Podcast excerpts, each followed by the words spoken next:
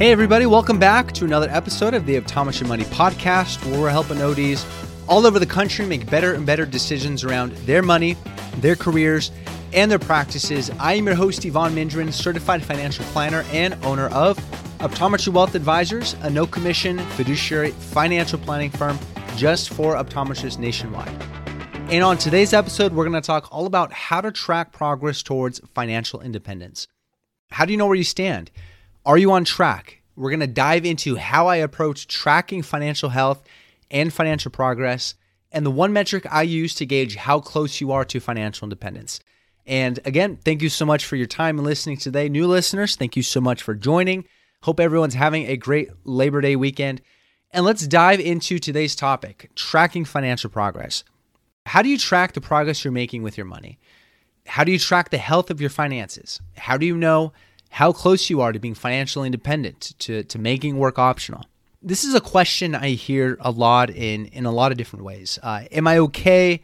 Am I on track? Am I making good financial decisions? Uh, looking at financial health and financial progress is a huge part of my work for clients. I want to look at real metrics, real financial vital signs, and I want to be able to have conversations around debt and savings and investing and taxes and risks and other parts of your finances and look at how your decisions impact those things all informed by actual real numbers. And so so similar to how you might gauge ocular health and acuity of your patients and how that changes and progresses over time i want to start by checking your financial vital signs and checking your financial health I want to look at things like are you taking the right amount of risk in your life through the way that you're investing and your insurance coverage and estate planning?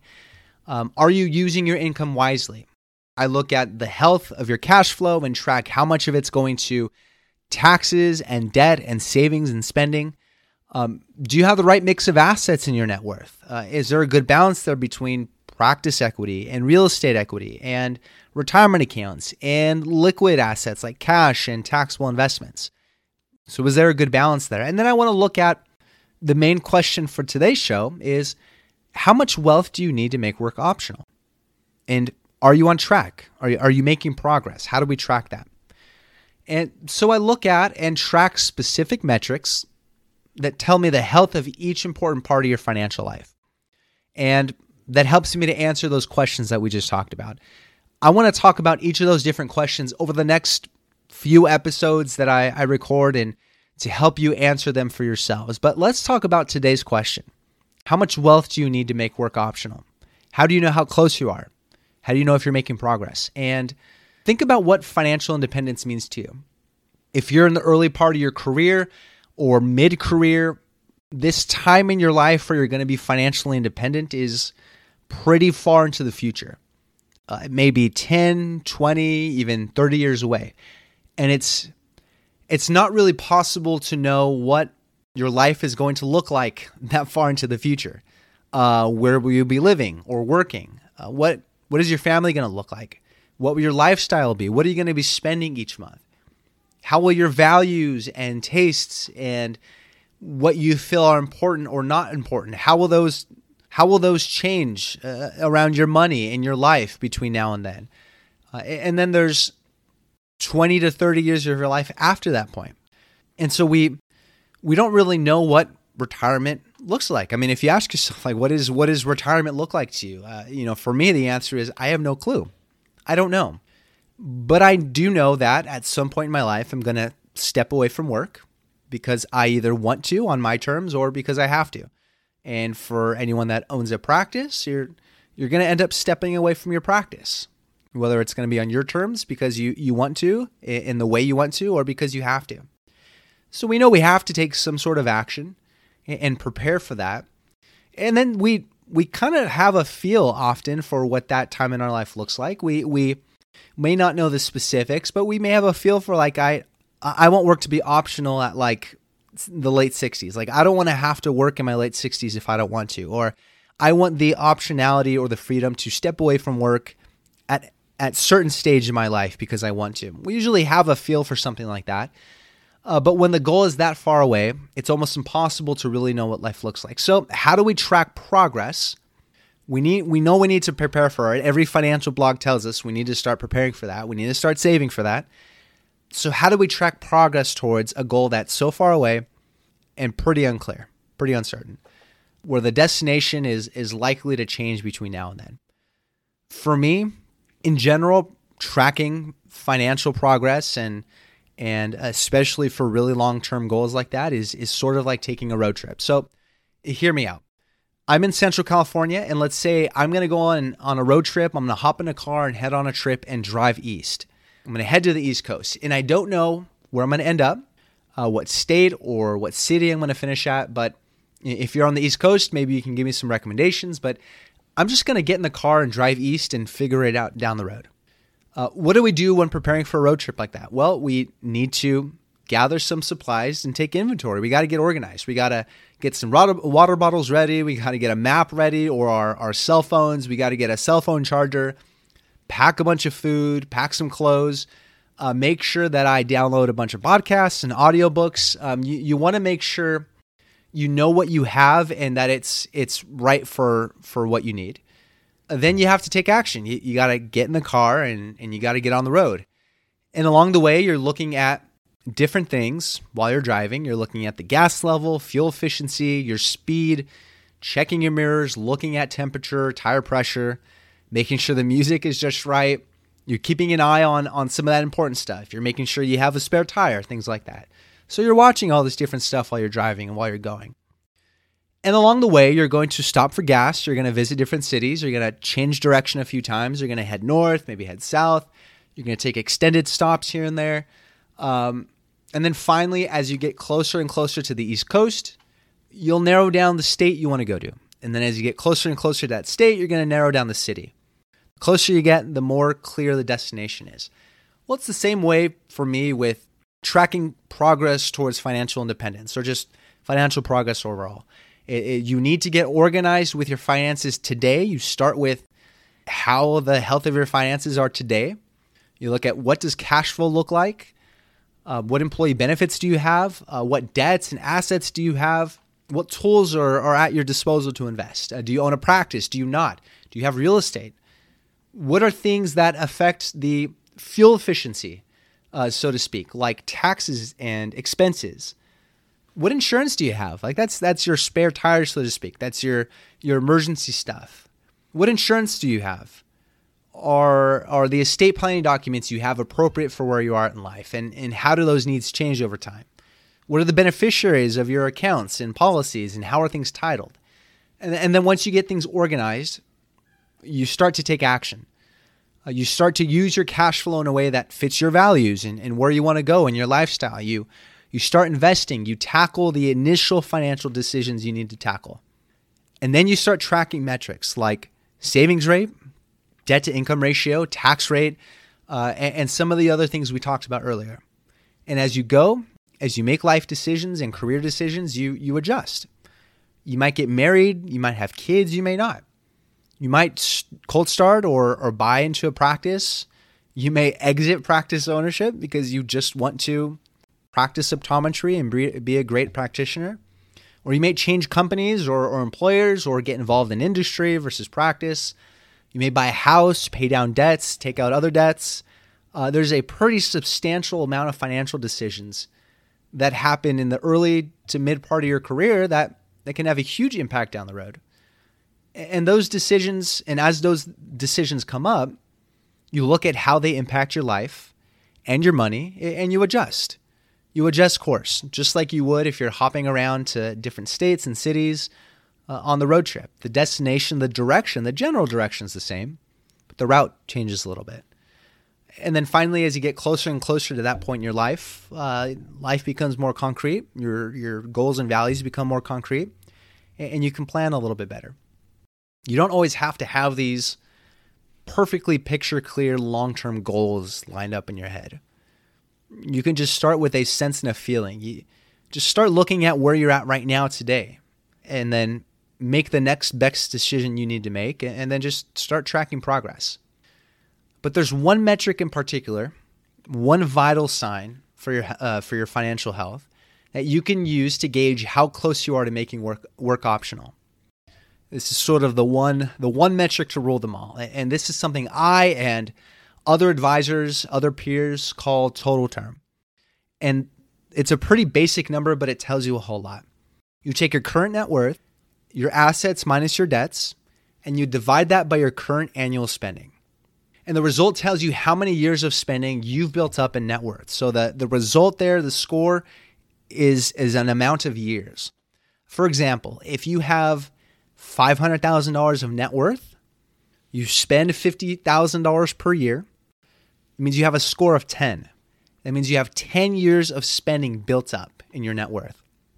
Or if you have a $200,000 net worth and you spend $70,000 per year, you have a score of 2.8, meaning you have around three years of spending built up. Uh, why is this helpful? Why is this score important? Well, if you really just boil it down, uh, financial independence means you have enough stuff built up, your net worth, to cover your lifestyle, and you don't have to work. I mean, work is optional. It's about having enough stuff and income sources to cover your expenses, so you don't really need to work and there are other factors here. This isn't the end all be all of retirement planning, of course. There's Social Security and potentially your spouse has a pension. There's all kinds of stuff like inflation on the different categories of spending, uh, the growth rates on your, your different assets, other goals you have outside of just your monthly living expenses. But two big important levers are, are going to be your net worth and your spending. So, what should you aim for? What's an appropriate score to try to target? Well, that changes for everyone. There isn't one score for everybody, but I'd say a very general target to start out with is somewhere between a score of 20 and 30, meaning you have around 20 to 30 years of current spending built up. So let's say you want a score of 25 and you spend $10,000 a month, that's $120,000 a year. You'll need roughly a $3 million net worth built up. So that's how I think about that. And this is a simple but really useful benchmark that I use in my own practice for, for my clients that I serve and even for my own um, for my own financial planning. Uh, it's a useful benchmark that I use to gauge how ready uh, optometrists are to make work optional. It's something you can you can adopt for yourself. Are we making progress? Uh, is the score increasing?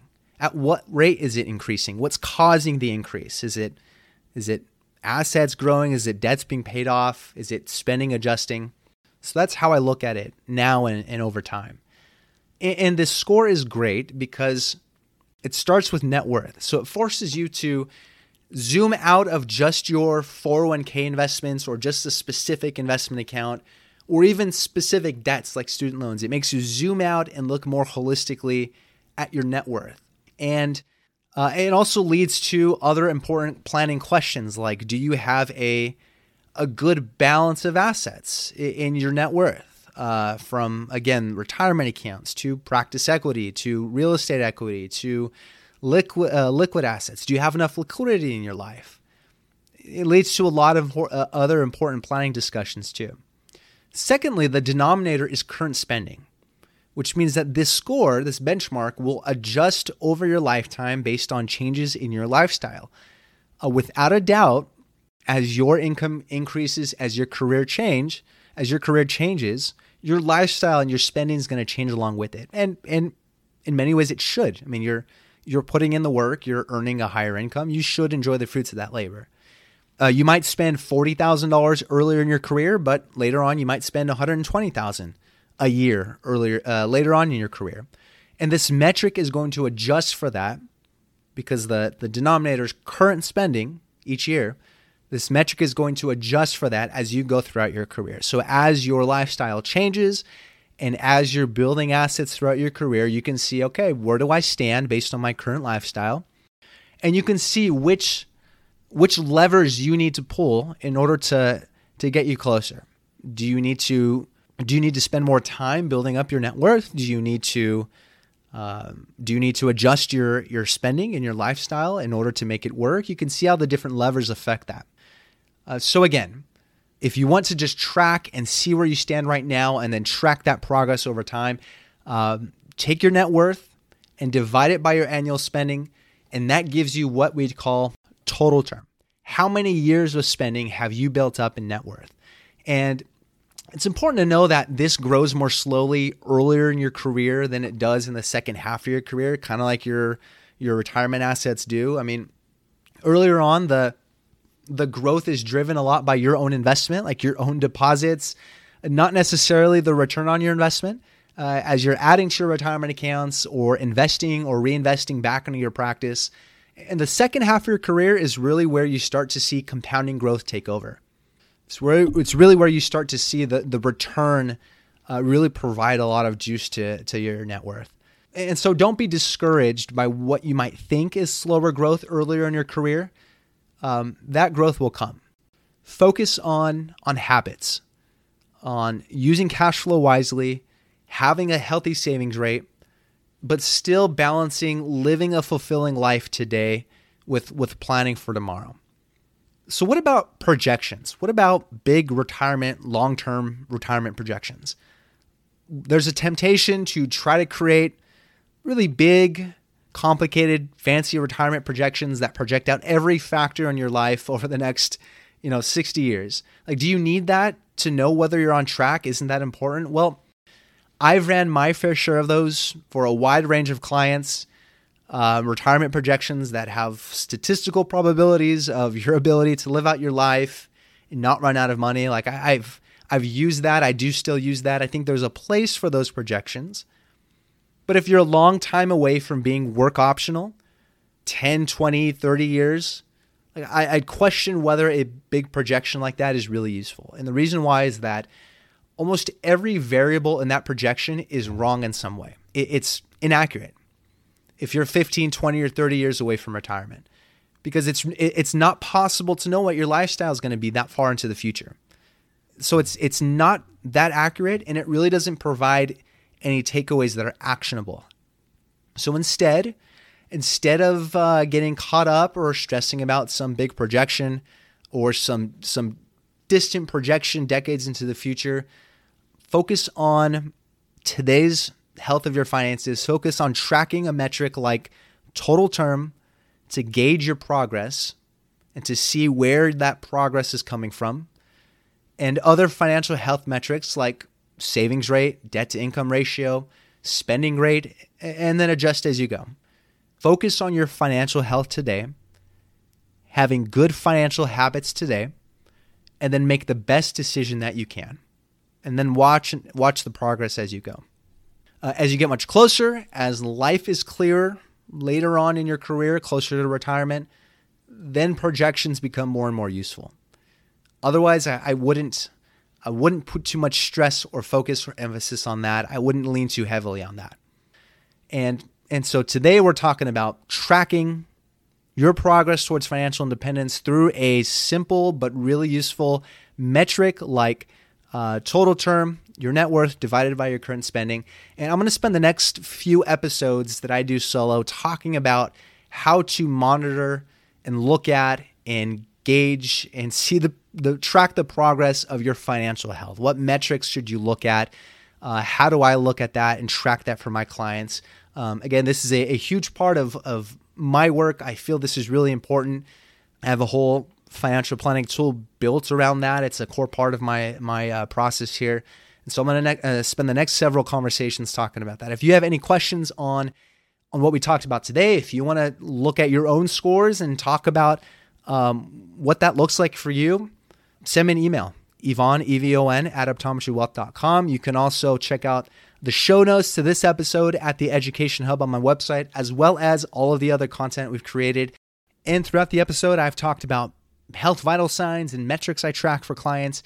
You can learn more about these metrics and and this and the financial health scorecard that I use in my practice at the My Approach or Our Approach page on my website. If you want to get introduced to the system and take a look at your own scores, I'm happy to introduce you to the system, give you access to it, um, have a conversation with you about it at, at no cost or commitment.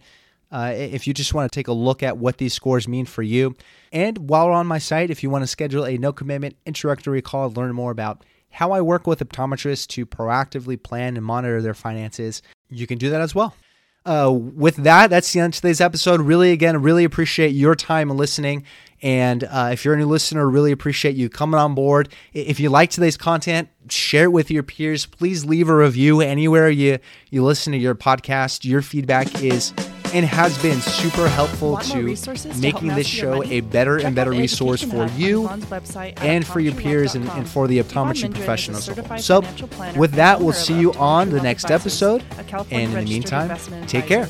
All opinions of Evon and his guests are their own. This show is for informational purposes only and should not be relied on for specific investment, legal, tax, or other decisions. Clients of OWA may own securities mentioned on this show.